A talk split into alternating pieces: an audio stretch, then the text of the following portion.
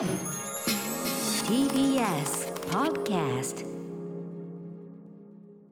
時刻は夜8時を回りました。1月14日木曜日。TBS ラジオキーステーションに生放送でお送りしているアフターシックスジャンクション。略してアトロクです。はい、えー、パーソナリティはラップグループライムスターの私歌丸です。そして木曜パートナーの TBS アナウンサーうなえりさです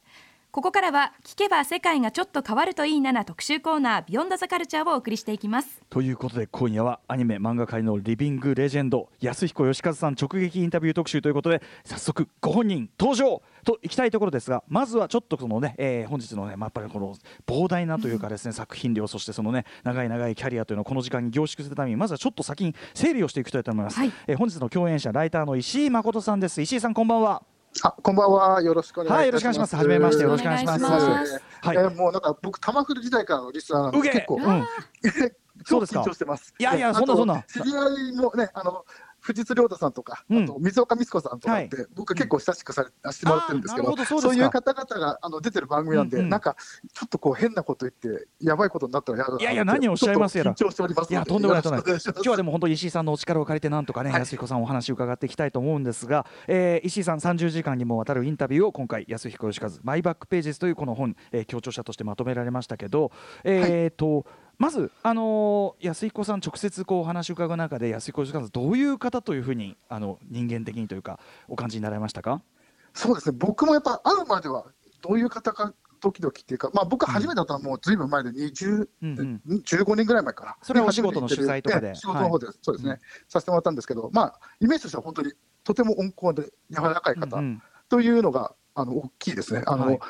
緊張してる自分がバカになるぐらいこう、うんうん。あのすごく優しく受け止めていただけたので、なるほど。そういう意味ではあのとてもお話をしやすいっていうか、うんうん。キャッチボールしやすい方ですね。はい。あと、とてもあの、すなんていうんですかね、うん。話の察しが、うんうん。あの僕としてはあの、うんうん。話が合うっていうのも変ですけど、うんうん投げた球をいい感じで受けてくれるんですよ。うんうん。まあ、インタビュアーってよくありがちなあの、うん。なんかよくわかんない、もやっとしたイメージの質問をしがちなんですけど、はい。そういうのもきちんとこう、あこの人はこういうことを聞きたいんだなっていう感じうんうんうで、ちゃんと受け止めて返していただけるのでとても僕としてはあのやりやすい方っていうのはありますね。だからこそねこのマイバックページズ本当にあの細部に至るまで丁寧にこう安彦さんのキャリアを追われててもう僕も改めて大変勉強になった素晴らしい本だと思いましたありけど。はいでえっ、とそもそもですねそこの部分大事だと思うんですけど石井さんが、まあ、はいこういう形で、あの安彦義和さんのキャリアを、まあ、混然総括してという、まあ、インタビュー本をですねやろうと思った、こうなんていうかな動機の部分というかどの部分、まあ、安彦さんのあのインタビュー本って他にもあったりすると思うんですけども、はいはい。改めて吉彦義和さんの仕事ここの部分を世に改めて知らしめたいというような動機の部分ぜひ聞きたいんですが。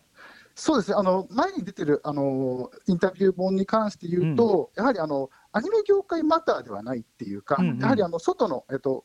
あのうん例えば新聞記者の方であったりとか、はいあと批評家の方であったりっていう形で、はい作品に関してはあの、なんていうんですかね、うん要はちょっと外側から見てる方が、はいはいあのお話を聞かれてるので、うんうんうんやはりあの僕は割とアニメライターとして内側にいた人間なので、もうちょっとあの踏み込んでというか、あのそういう話が聞けるのは僕かなっていう気がちょっとしていたのがあったのと、まあ、あと、それこそあのガンダム G オリジンの、えっとソフトが出るにあたって、はい。あのパッケージであったり、あとうん。ホームページとか、うん。そういったところでずあの割と深く関わらせていただいてて、うんうん。であのまあ、安子さんに会う機会が多かったので、うんうん。やっぱその辺のこうちょっとマニアックなところというか、はい。作品ごとにうん。どう関わって、それがあの、まあえっと、世の中の動きとどう関わってたのかみたいなのをうまくまとめられるといいなっていうところから、まあ、動機としては始まった形ですね。なるほど。まさにだからこそね聞けたその各作品のもちろんその安彦さんのその思いであるとかその時の裏事情であるとか、はい。あのえこんなこと書いていいのっていうような僕からするとこうあそうなんだこんな風に思ってらっしゃったんだみたいな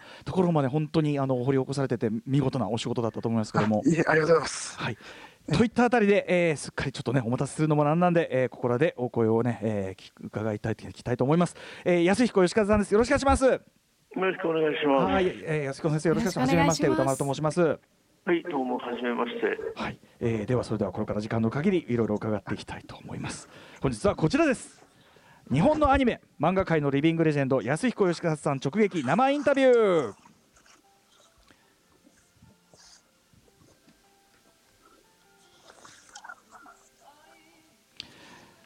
まあ、今ねお聞きの愛戦士流れてますけども、えー機動戦士ガンダムでキャラクターデザインと作画監督を務めまた、えーナムジ虹色のトースキ、まあ、その他もろもろえめちゃめちゃいっぱい歴史漫画などでも高い評価を得る、えーまさに日本が誇るアニメ界と漫画界のリビングレジェンド安彦義和さん御年73歳でございます、えー昨年12月そのキャリアを語った単行本安彦義和ママイバックページズが、えー太田出版から発売されたのを記念しまして今回の出演となりました。ということで、えー短い時間でちょっとキャリアすべてをね、えー、と追うのはすべてあの困難ということでちょっと今回はパート分けでお送りします、えー安彦さんと一緒にお仕事をした同じくレジェンダリーな数々のクリエイター、えーそれにまつわるエピソード、あるいは安彦さんがこう業界で身を置く中で感じたある大きな転換点アニメ業界、えーそして創作についてのスタンスなどを中心に伺っていこうと思います。はい。出演は安彦義和さんご本人に加えライターの石井誠さんです。ということでまずはそれぞれのプロフィールをご紹介させていただきます、えーまず石井誠さんは1971年生まれアニメや特撮ホビーやミリタリーなど幅広いジャンルで活動するライターで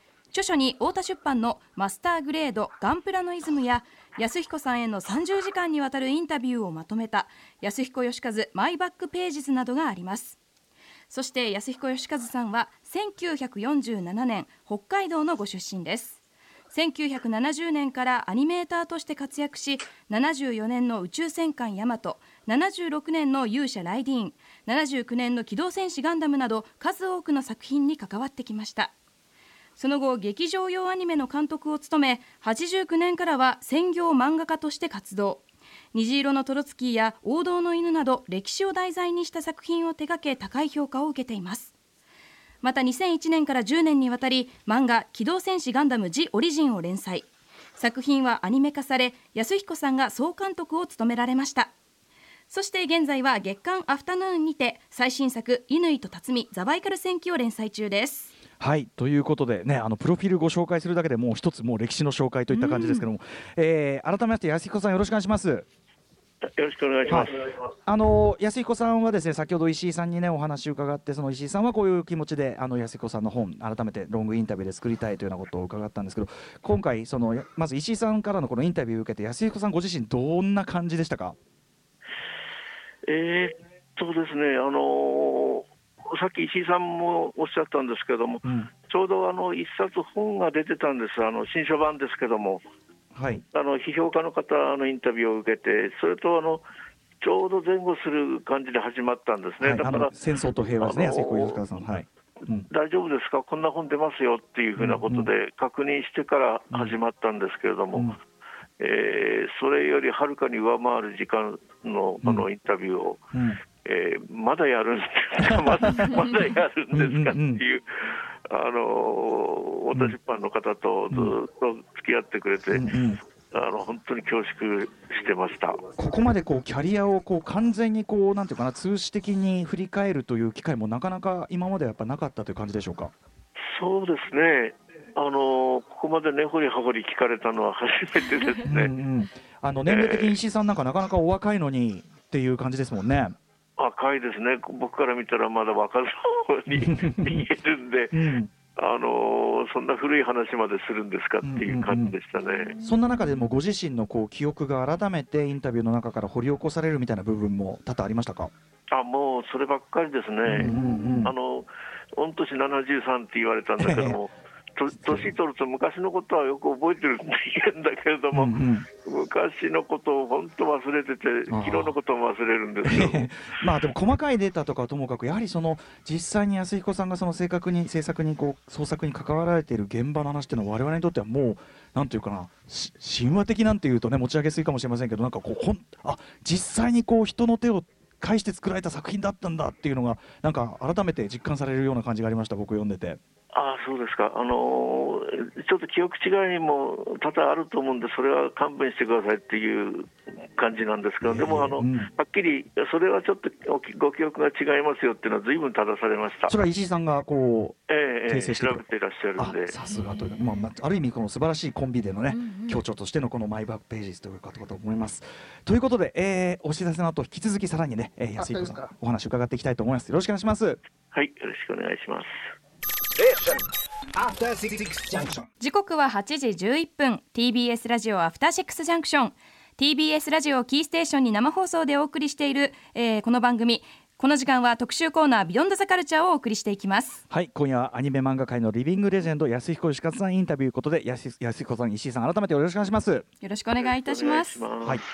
それでははい、よろしくお願いします。ここからは論点を絞りつつ3つのパートに分けて伺っていきます。まず一部はデビューから80年代まで。アニメの転換期安彦さんを脅かしたクリエイターについてそして2部は89年から専業漫画家として活動する中で培った安彦さんの歴史ものに対する思いについてそしてまとめとして「機動戦士ガンダム G オリジン」以降現在のアニメ制作の現場について感じることを中心に伺っていきます。はいということでもちろんね石井さんが30時間かけたインタビューまとめた本がねマイバックページズなので、えーこの1時間ではねあのーまあ当然収まりきっていないのでぜひ皆さんこの、えー安彦義和マイバックページズこちらをですね、えーきちんと読んでいただきたい後にはねということでございますが行ってみましょう。第1部です。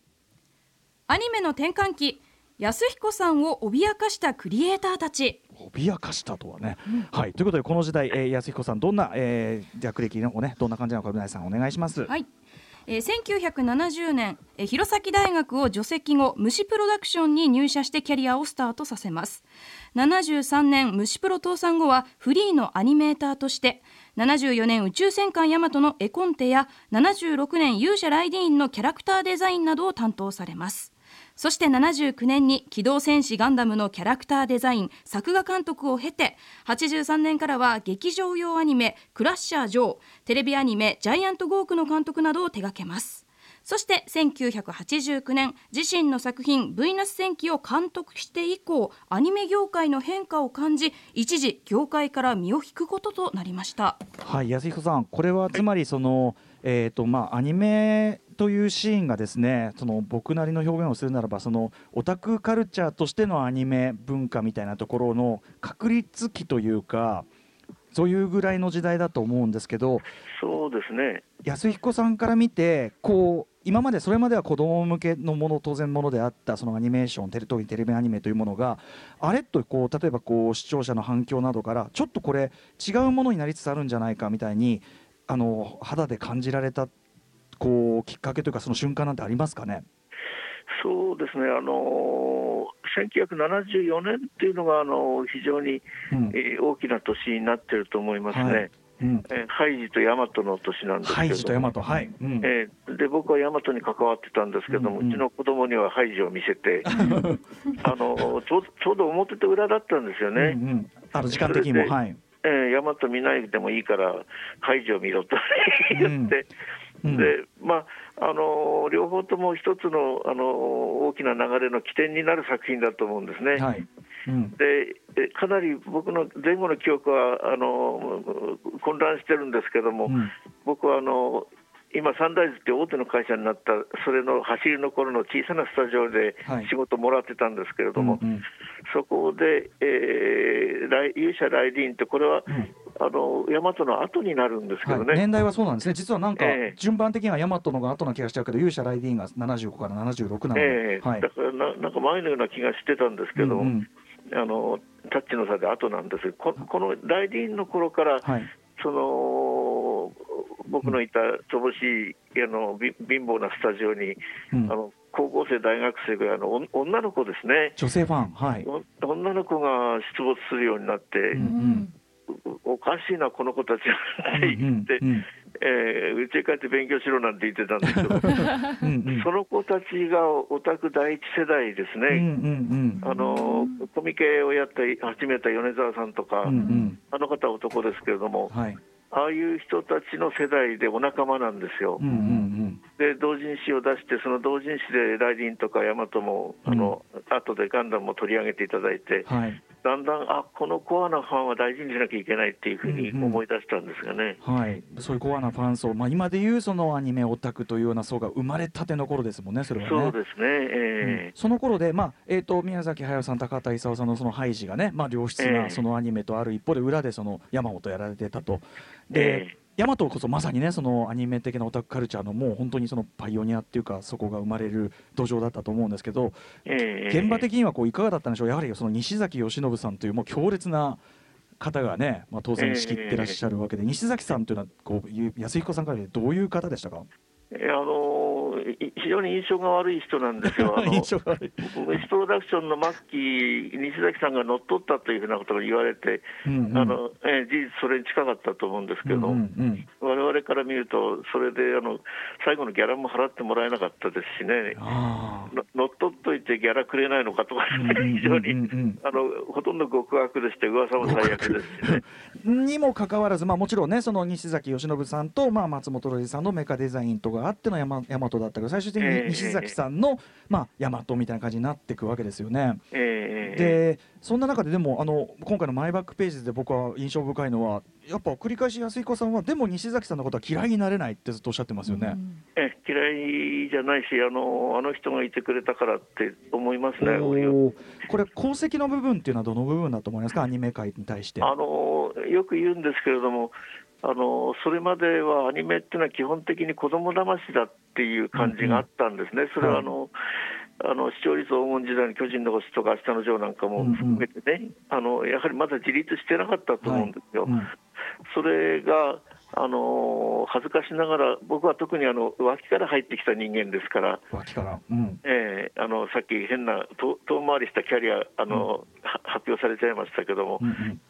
アニメを志してアニメ界に来た人間じゃないんですよね。あまあふ。とした。そうですね。これ詳しくは本,、え本に書いてあります。はい、うん。えーだからあの、こんなことやってて恥ずかしいな、人に言えねえななんていう感じで、うんでも食うためにやんなきゃいけないと思ってたんですけども、うんそこへ西崎さんの姿を見て、うん。いい大人がこんなに堂々と威張り腐ってやってもいいのかなと思いましたね。本当にまあ、ふんどり返って偉そうに、うんうん。で非常に熱情家なんですよね。うんうん言ってることは陳腐だったりするんだけども、うんうん。非常に情熱を込めて言うわけですよ。うんうん。だからそれはものすごく影響を受けましたね、あの目目から鱗でしたね、あのそうか。アニメ界でここまで、アニメというもので堂々といやしていいんだという部分ってことですかね。ええやってもいいんだ、恥ずかしがらなくていいんだっていう、うんそれがあの、じゃあ俺たちもやってみようっていうんで、うん。富野義行を先頭にして、ガンダムを始めたっていうあ大きなきっかけになりましたね。やはり。その大和というそのまあなんていうかな母体というかその最初の土壌があってこその、ええ。じゃあ俺たちもいけるというでのガンダムだということですかね。ええあの、うん。ヤマトはご存知のように、74年がさっき言ったようにあのテレビですけれども、はい。うん。その後で、えーさらば宇宙戦艦ヤマトっていう、これが最後だとはい銘打った映画があって、みんな死んじゃいますからね。うん。えー僕が非常に深く関わったのはこのさらばなんですよね。うん。うん。だからそのさらばの時の西崎義信の姿っていうのがうんうん。間近に見たわけですから、はい。テレビの時にはあの絵コンテっていう担当ですからね、ええ。あのそんなにべったり西崎が付き合ったわけじゃないんですけど、はいはい。うんあのさらば宇宙戦艦ヤマトの時には本当に嫌というほど、うんうんあのそそばに、うんえーいて付き合わされましたから、はい。非常にその間強くしましたね。これがうんうん77、8年はい。ですかね、はい77年ぐらいですかね。えー、さらばが78で、はい。ええその後間髪開けず、これテレビシリーズの宇宙戦艦ヤマト2が。ささらばであんな終わり方してるのにという。ええええうん。これこれも非常に苦い思い出で。このこの時僕はあのスタッフタイトルに出てないんですけども、ええシリーズ構成というのをやったんですよ。うんうん相当ねこあのしかも無理難題というかもう、ええ映画の方で全員ねああいうある種のこう結末を迎えてるのにええまだ続けろと。ええあのいきあの死なない結末を考えろという、うんうんそれはあのスタッフに僕の名前が出てないんで、ん記憶違いじゃないかってよく言われるんですけれども、ええなぜか出してもらえなかったんですね。それはやっぱり西崎さんのなんか一存なんですかね？うーん俺の黒子で入れというふうな、そういう思惑があったのかもしれないですねなるほ。どなるほど。ええこれ今回のマイバックページでもすごい面白いのはやっぱりそのその時にやっぱこっちはガンダムやってるわけでこっちはもう新しいことやってんだぞっていうこう気概がね、ええ安井さんたちの世代には終わりだったわけですもんね。ええあの結構オーバーラップしましてね、それが非常に、あのきつかったですね。うんうん石井さんのねから見てこうインタビューしててこうまさに安彦さんの目線からの西崎義信像であるとかってめちゃめちゃこれ僕本読んでて面白かったところですけどあのインタビュアーとしていかがでした？この部分は。そうですね、やっぱり僕も噂でしか聞いてなかったんですけど、うんやっぱり聞けば聞くほど破天荒というか、それこそ、あのね、なんか、細かい話で言うと、それ書けないよねって話はいくつか聞いたりとかもしてるのでうんうん、そういう意味では本当にこう、もう美にさ渡り、才に渡り、こう、うんうん。本当にこう、ちょっと、まあ、一緒に仕事はしたくないけど、うん。あの人間としてはとても面白い人なのかなって思いましたね。ええ。ね、じゃあそういう西崎さんが、まあ、ある種こう大人向けというか青年向けのカルチャーとしてのヤマトブレイクスルーさせた後に、まあ、機動戦士ガンダム。これが出てくるわけですけどガンダムが、えーガンダムに関してまた伺いたいんですけど、えー安子さんはい、一方で、まあ、あのガンダムの方は富野義行さんという、まあ、また強烈なクリエイターがいらっしゃるわけですが、ええーまず富野さん、えっと最初にお仕事し始めたきっかけ、まあね、ご存知の方は当然多いと思いますがきっかけはどのあたりだったでしょうか？えー富野さんは僕が虫トロ入った頃もあの絵コンテが早いっていう有名な あの、うんえー演出家で、えー活躍なさってましたけどただあの、えー非常に苦労人なんですよ。うんあの他に非常に巨匠とか偉い人だとか言われる演出家いたんですけど、はい。ええ富野さんって人はあの、うん。悪い言い方する便利屋的な使われ方してたんですね。当時は、。はあはい。うん。であのそうじゃない付き合い方が始まったのは、ライディーンにうん。富野さんが監督で招かれた、あのチーフディレクターって言言ってましたけどね、うんうん。当時は。富野富野さんだよって言うんで、ええあの富野って思ったのがうんうん。最初で、うんであのチーフディレクターと作家っていう形で付き合ったのが、うん。濃い付き合いの始まりですね。なるほど。あそ今となってはその富野さんが便利屋としてっていうのはなんか想像つけないづらい部分ですね。ええ今あの、カリスマですからね。うんうん、ええ。そうか、まああのうん。まあえー知ってる方はそうだと思うんですけども、うん。あのキャラクター的には軽く見えるんですよ、あのちょっと、うんちょっと一瞬ひょうきんな方ですからね、ただ、その印象をちょっと裏いい意味で裏切られたのはガンあのライディーンの時だったですね、うん来年の時どう？この人はすごいなと思ったですね、どこがこうすごかったですか？まあ、まず入れ込み方がすごいですね、うんうん、えーそれと何か、あのー憑依する感じがあるんですよ。脅威、うんえーこれ、便利屋とミノと全然正反対のものでね、うんうんそれで、あこの人とは真面目に付き合わなきゃいけないっていう感じがしうん、ましたね。えー。まあその真摯さというか創作に対する、うん。えーあのーまあ、ある意味、被害を被ったんですけど、作家の中での演出をするんですね。安子さんのちなみに今回マイバックページですもん。やっぱりその被害とか苦い思い出がとか ええこのちょっとぼやき節的なところがまたすごく味わい深くて、ええ。すごいあれなんですけどあのガンダムに関してはやっぱりこう今振り返っても僕僕とかがまあ結構リアルタイム世代なんですがやっぱりちょっともうヤマトも確かにその革命的でしたけどもう格が違うこう革命的な作品だったと思うんですよね。その設定のリアルさとか。あのもちろん G オリジンでこう語り直すに値するこええうすでに素材が最初の時点で結構ガンとあったっていうのはこれ驚異的なことだと思うんですけどうん。ここはやっぱり富野さんが示された最初のベースっていうのが大きかったですかね？そうですね、まずあの原案にあの非常に、えー圧倒されましたね、いさっぱりわけがわからない、あのメモ書きで、それは富のメモって有名なんですけども、うんうん。はい今読んでも、多分あの皆さんもわからないと思うんですけども、そういうものが唐突に出てきて、うん。ただそのわからなさが、これなんかあるなっていう感じがして、もうこれでいきましょうっていうふうに、うん。うん。あの乗っかっちゃったんですがね。なるほど。これでも、あのーすごくこうマイバックページを拝読しててもなかなかな綱渡りだなと思うのは要するに会社側とかおもちゃ会社とかはおなじみの子供向けロボットアニメだと思ってええ。作っているわけじゃないですか。ええ。でも蓋開けてみたらとんでもないっていうかそんな,、ええそんなわけないだろうっていう内容でこれええ。よくそのなんていうかな企画も通ったし進行できたなっていうのが改めて思っちゃうあたりなんですけど。ええこれはあの富野義行の言葉を借りると非常に悪い言葉なんですけども、うん。あえてあの借りて言っちゃうとあのスポンサーも局も会社もみんなだまくらかしてやるっていう そういう、うん。やったもん勝ちなんだっていう、うんうん特に当時はあのオンエアすると終わりでしたからね、はいはい。だからもう、ええ作ってオンエアしちゃえばもうあとはしょうがない。ソフトなんかね出るわけでもないから そうか、ええやっちまえばこっち待ちがちだと。こっちのもんだというそういう、うんうん確信犯でしたね。うん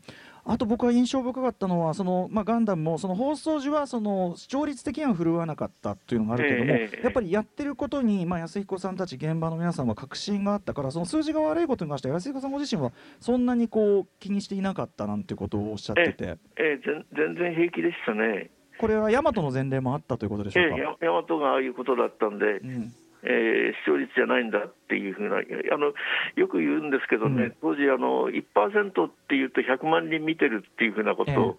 だから5%だとか言って騒いでるんだけども、うん。えー500万人見てんじゃないかっていうそういうふうな。はい。これこれ逃げ工場ですけどいやいね。やいや。しかし、あのしかもそれはあのライディーンの時にその来るようになった女性ファンとかも含めたいわゆる熱心なアニメファンの濃さというところっていうのは、ええええまあ安井子さんにはちょっと見えてたというのはあるんでしょうか？そうですね。あの特にガンダムの場合はもう最初からあのオンエアの始まる前からなんか面白そうなのが始まるぞっていうね、うんうん。そんなあのうん。なうん。えー初期微動みたいなのが伝わってきましたからね。当時からその、ね、ファンの間ではもうすでに評価も高かったしあの僕もだからその視聴率振るわなかったのは後から知識としてしてその全然僕らのなんか感覚ではあそうなんだってむしろ後から僕知ったぐらいでした、ええ。うん、それは、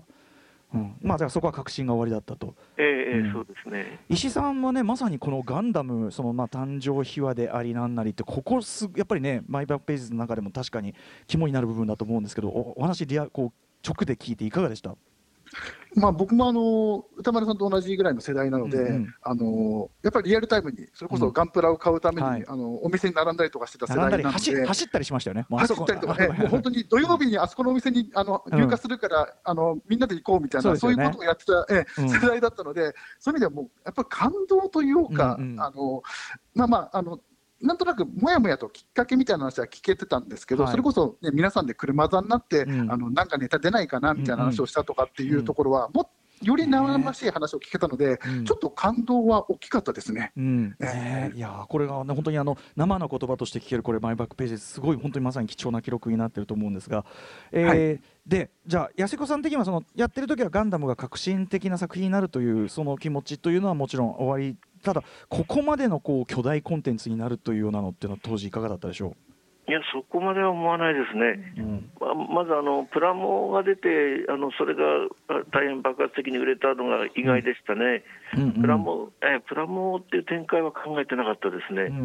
ん。えーまあ、おもちゃは売れねえだろうっていうのは分かってたんですけども、はい。あプラモに行っちゃったかっていうのは、うんうんえーそれ以外でしたね。それから、まああのここまでもう40年ですから、はい。こんなに、ただあの、当時、富野さんと、これはあのプライベートなあれになっちゃうかもしれないんだけども、大丈夫だ、富野さん、10年は持つよっていうプライベートな会話をしたことは実はあるんですよ。で、そんな調子でしたね、10うん年持っちゃ大したもんだみたいな感じでいましたね。あのー劇場版の3作でさらにこうテレビシリーズからこうブラッシュアップできたという部分もやっぱり大きかったですか？えー劇場版があれは、うん、あまた記憶がなんですけど、ええはい。あの劇場版についてはあの非常に個人的なことになるんですけど、ええ。僕があの今考えると、ちょっっとコロナみたいな状態なんですが、呼吸困難で、あはい。あの肺炎だったんですね、はい。はいそれで入院しちゃって脱落したんですね、うん。それで最後の方はもうできなくて、はい。それのこ心残りだったのをうん。うん劇場版で助けていただいたっていう、うん。うん。それも三部作っていええ。う長尺をうん。富野さんがあの確保してくれたんですね。勝ちそれでね、うん。ええ。それであの直すっていうのは、えー再編集して映画にするっていうのは、ヤマトがこれも宣伝つけたんですけど、はい。うん直すっていうのはガンダムが最初だったですからね、うんうんはい。そういうチャンスをもらえたのは、うん。もうそれがありがたいっていうことにつきましたね。はい、やはり最初はそのやはり一応子供向けアニメ枠の中でだましだまし始まって途中そのおもちゃメーカーの手こ入れが入ったりとかいろいろこうある中でやはりそのまあ言っちゃえば妥協してる部分も当然テレビシリーズはいっぱいあったということですもんね、ええ。これはね。ええ。うん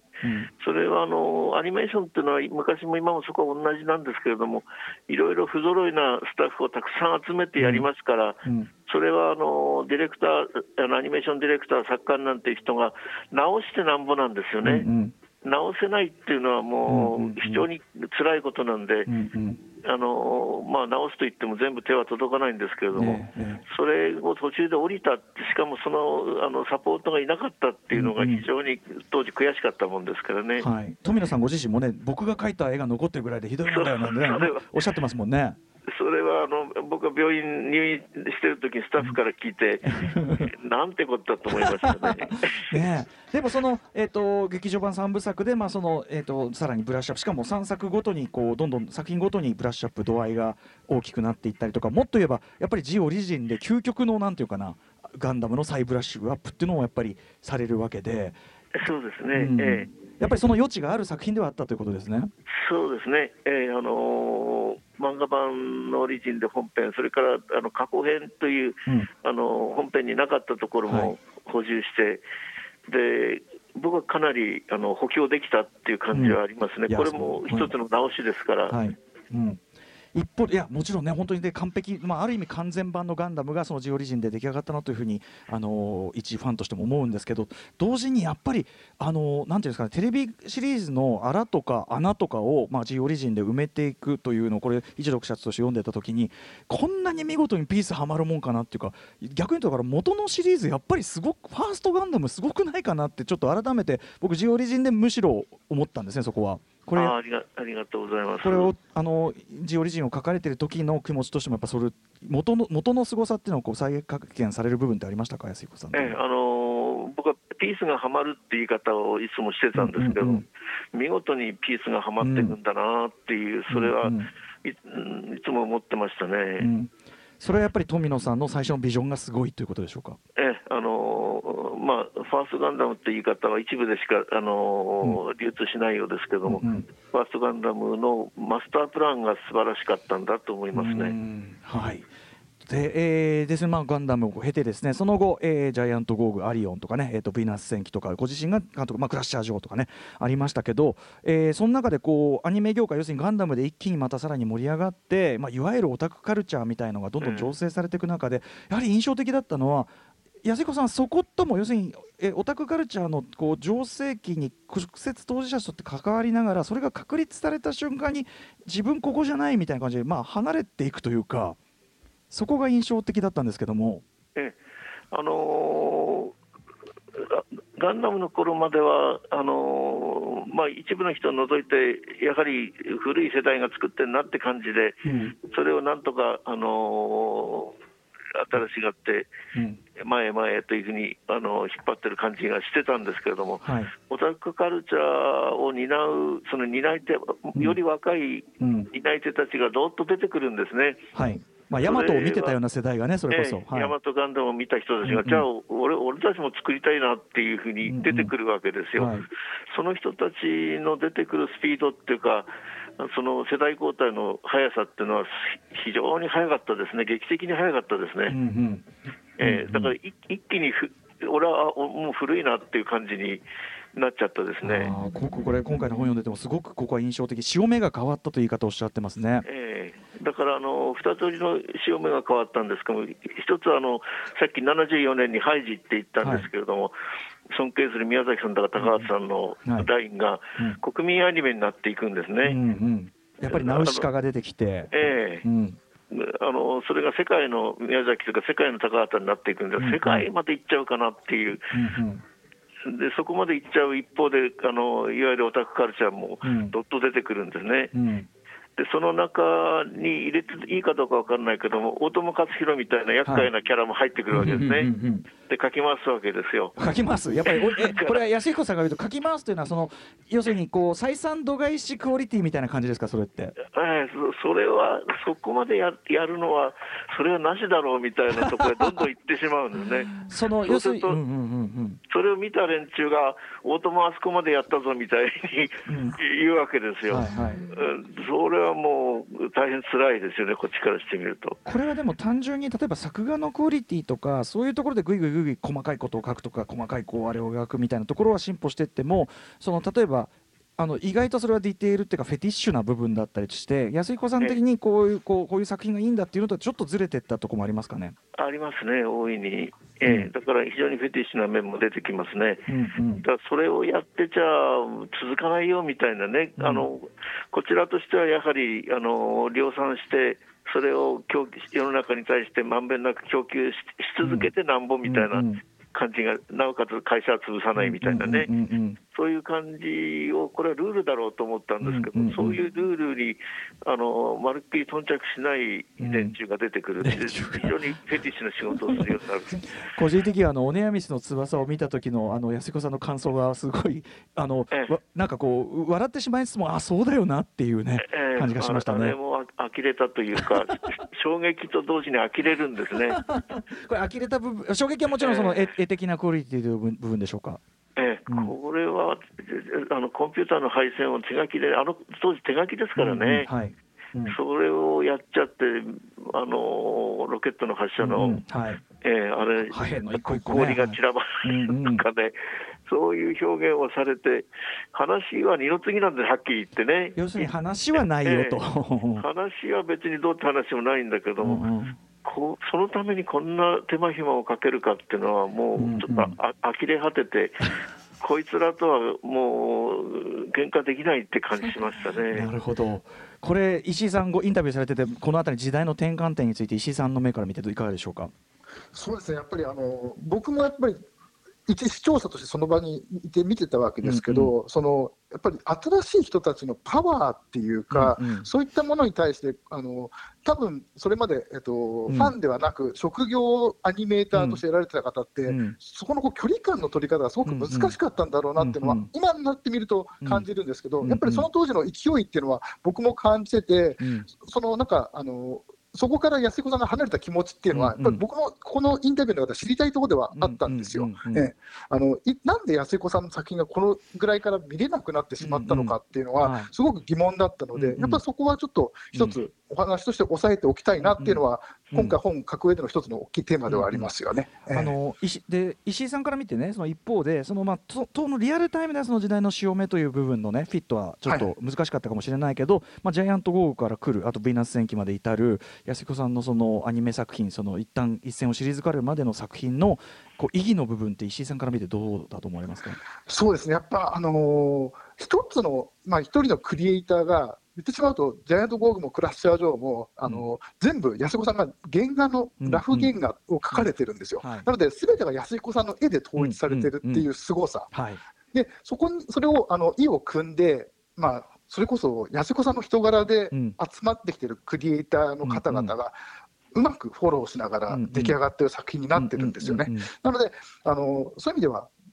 改めて多分今見ると、うんはい。これ、とんでもねえことやってるぞっていうのは気がつくと思うんですよ。僕もこのタイミングでヴィーナス戦記とか見直すとすげえなっていう。いや、ビナス戦記はちょっとあの常軌を逸してます。よね。すごいですよね。ええ。うん。あの当時、えっと、それこそ川本敏郎さんとかにもお話伺ったんですけど、はい。やっぱりあのジブリだったり、アキラだったりっていうものは、すごく意識しながらうんうん。作品は作られてたって話をされてたので、ねあのまあ、そこそのそれを安彦さんがやられてる意気というか、うんうん。意義というか、そこら辺はちょっと改めて見て、うん。感じてほしいなっていうのははい。正直ありますね。そこはだからある種再評価がね、あのすべきところというかね、安彦さんご自身がヴィーナス戦記はこう封印されてしまったにもかかわらず、やはり改めて見るとって、安彦さんご自身いかがですか、ヴィーナス戦記。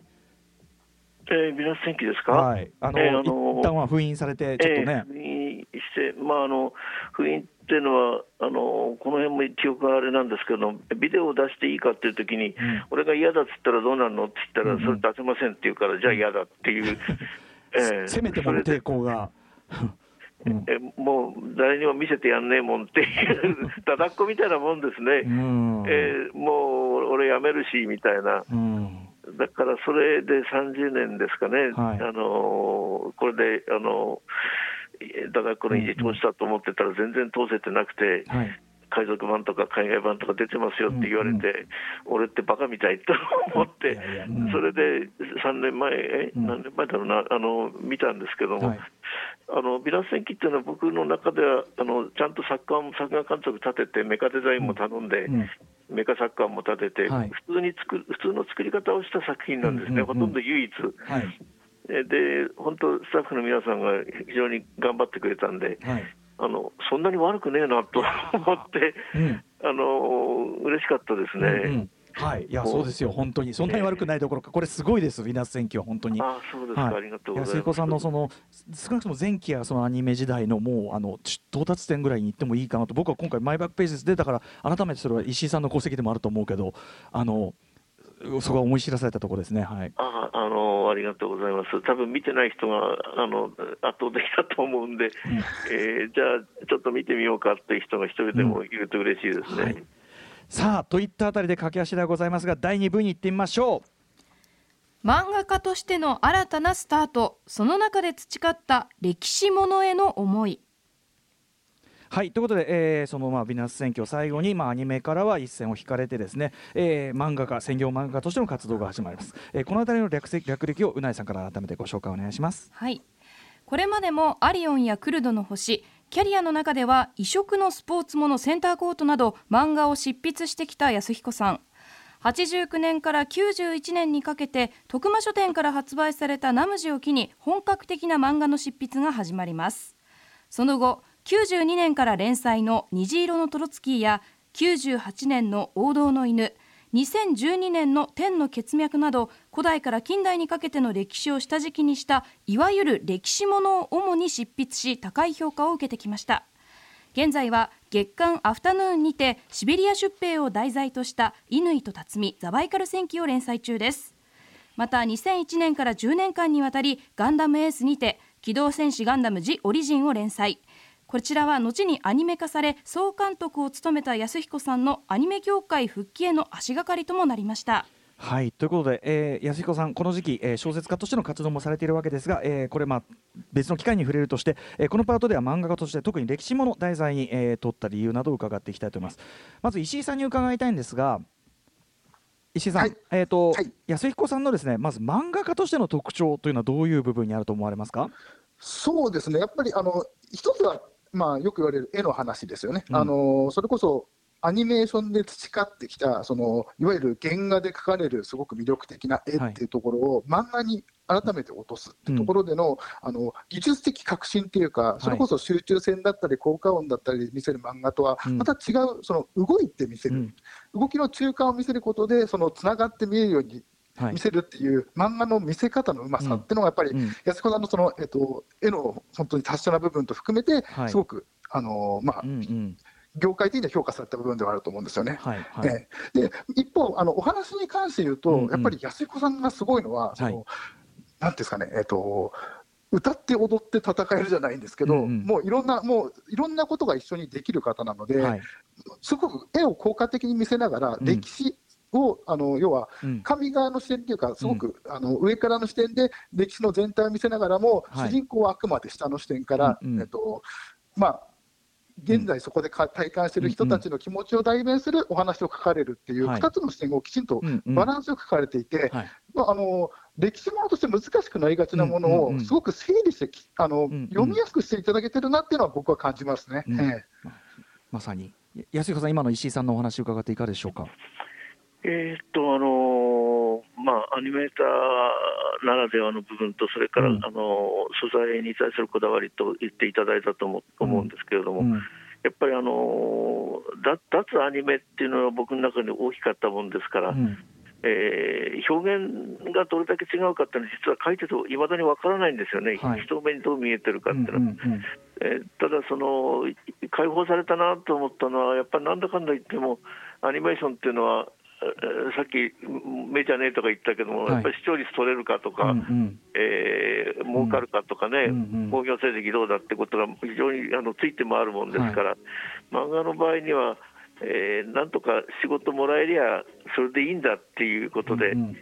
あの最悪打ち切りっていうのはありますけどね。うんうんあの最初のナムジっていうのは僕書き下ろしですから、うんうん。あのうんうん。非常に自分の好きなものを好きなように書いていいんだっていう、はい。それがすごく嬉しかったですね。うんうん。それで古代史とか、そのさっき紹介していただいた満州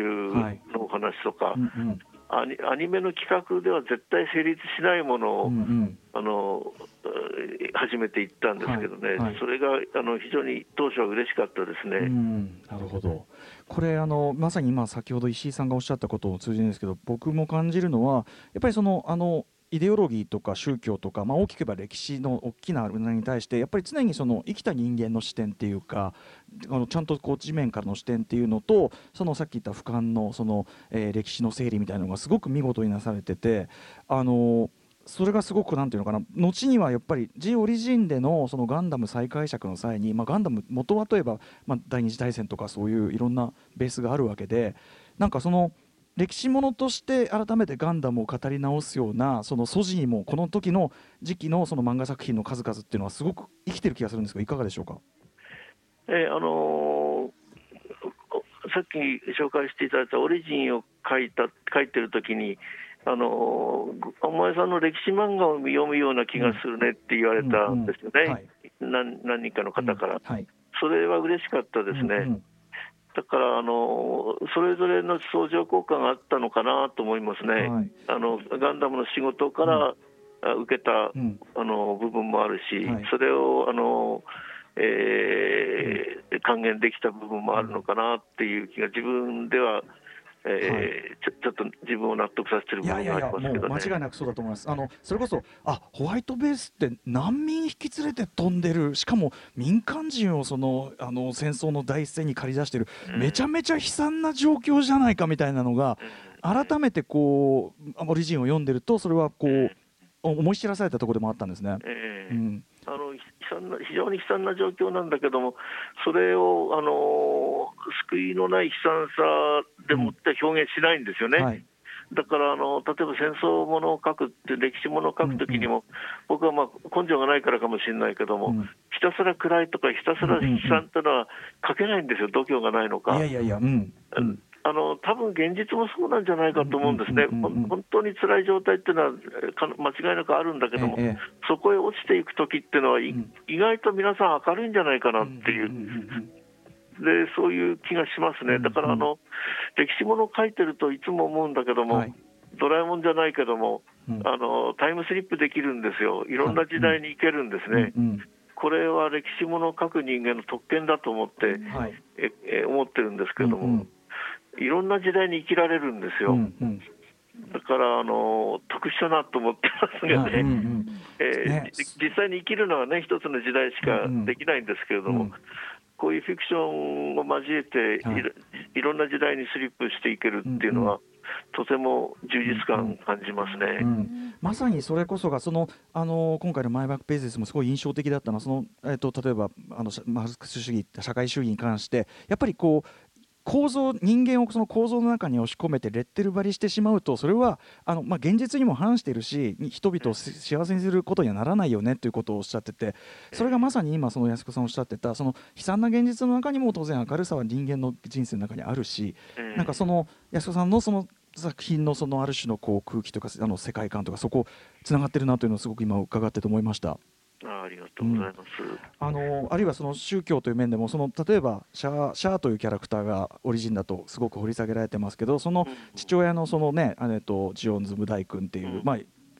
ある種カリスマ化というか神格化されてかねないキャラクターそこからのそのニュータイプ思想みたいなものを非常にこう「ジ・オリジン」だとその歴史の中のその一つの生きた人間の言ってることとして相対化して見せるというこれもやっぱりイエス例えばイエスであるとかジャンヌ・ダルクであるとかを描かれたという、えーカリスマで宗教的カリスマというか描かれているのが非常に見事に誠意を持って生かされてるなというふうに思ったんですね。あありがとうございます。うん。やはりその時代あのその、その場所に、その時代のその場所にいたらどうだろう、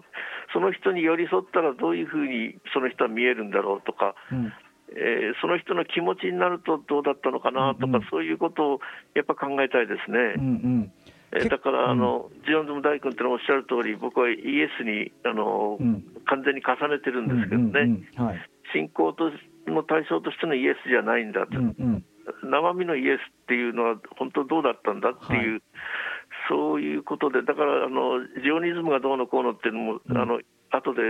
えっとややこしい問題ですけれども、ええ。一人歩き始めるんですがね、うんうんそれは違うよっていう、はい。その大元ってのを考えたいねっていうのがうん僕のスタンスなんですよね。そのシャアというキャラクターの言ってることがあたかも正義であるように祭り上げられてるのはおかしいというその視点が僕は一つにはその最初の初期のオタク文化のその確立の時にちょっとそこから距離を置いた安彦さんの視点というのもちょっと重なったんですよね。ああありがとうございます。うんいやーなのであのジオリジンを読むことでガンダムの価値もわかるけど同時にその今までの自分たちの捉え方というのも相対化される気がしました。あありがとうございます。さあということでちょっと時間が大変なことになってしまいました。時間がえ来てしまいました。ちょっと最後に締め的にあのアニメ界そのオリジン復帰されてそのアニメ業界現場だいぶ変わったと思うんですけどあの変わられたアニメ界というのを安彦さん的にどうご覧になりましたか？えー、とオリジンに関わった時は完全に浦島太郎で、えーよほど変わったんだろうなと思って、うん。あ戻ってったんですけども、うん。あ案外あの、それほどひどい浦島太郎じゃうんななかったですね。やはりあの基本的にはそう変わってないなっていう、まあ、デジタルの変化なんかは非常に大きいですけどね、うんでも、ままあ、困ったことになったっていう変化ではないっていうふうに思いまむしろしたしね。V ナス戦記の時に使われた手法がそのままいけるじゃないかみたいなことを、ねええええ。おっしゃられてますもんね。まだ基本的にあの人手が生み出す作業ですからね、人の手が、えー紡ぎ出すのが、あの日本のうん。アニメなんだっていう、うん。その構造自体は、うん。ある意味、呆れるほど変わってなかった感じしますね。なるほどそうか、えはいということで、えー、とあっという間にお時間がこれね、あの安彦さんのキャリアを1時間で振り返るの無理なんですけど、石井さんあの、ね、あのサポートもあって本当にあのありがとうございます、この、ね、石井さん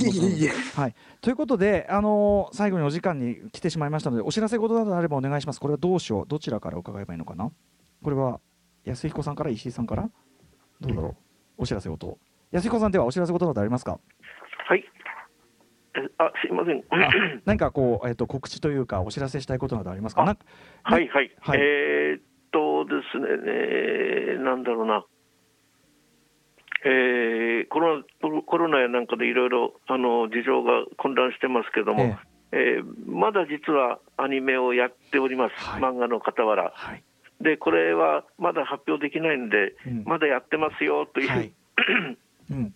えーガンダムガンダムのエピソードです、うん一つのエピソードです。ねこれが本当の最後の僕のアニメの仕事になると思います。いやーこれはちょっとあの楽しみに震えて待ちたいと思いますこれはじゃあこれまあちょっといつ頃とかっていうのはねまた置いといてってことですかねえーっとそうですね、春ぐらいにはあのーえー発表できるかなと思ってます。うわあじゃあその発表そのものもちょっとワクワクしながらお待ちしたいと思います。はい。石井さんから何かお知らせことありますか、はい。えっとまあ、僕はまあちょっとあちこちでちょこちょこと原稿を書いてますので、まあうん。あのツイッター等で告知を見てもらえればその辺はいいんですけど、まあ、はいやはりちょっとね、マイバックページをあの皆さんに読んでいただいて、ちょっと、はい。もう今回、今聞いた話よりも、多分、うんより知識的なものがいっぱい書いてあると思いますので、うんうん。はい。ぜひ手に取ってもらえると嬉しいなっていうところですかね。はい、はい。あの特に本当にあのいろんなあのもうあのわ我々がこう知ってる作もしくはその触れたことない作品も含めて一個一個に本当丁寧に石井さんがねあの安彦さんからお話聞き出されてて素晴らしい本だと思います、えー改めて安彦ですマイバックページス、えー、太田出版から出ております。ということで、えーお時間来てしまいました、えー本日はレジェンドインタビュー安彦義和さん石井誠さんありがとうございました。ありがとうございました。ありがとうございました Station after 66 junction.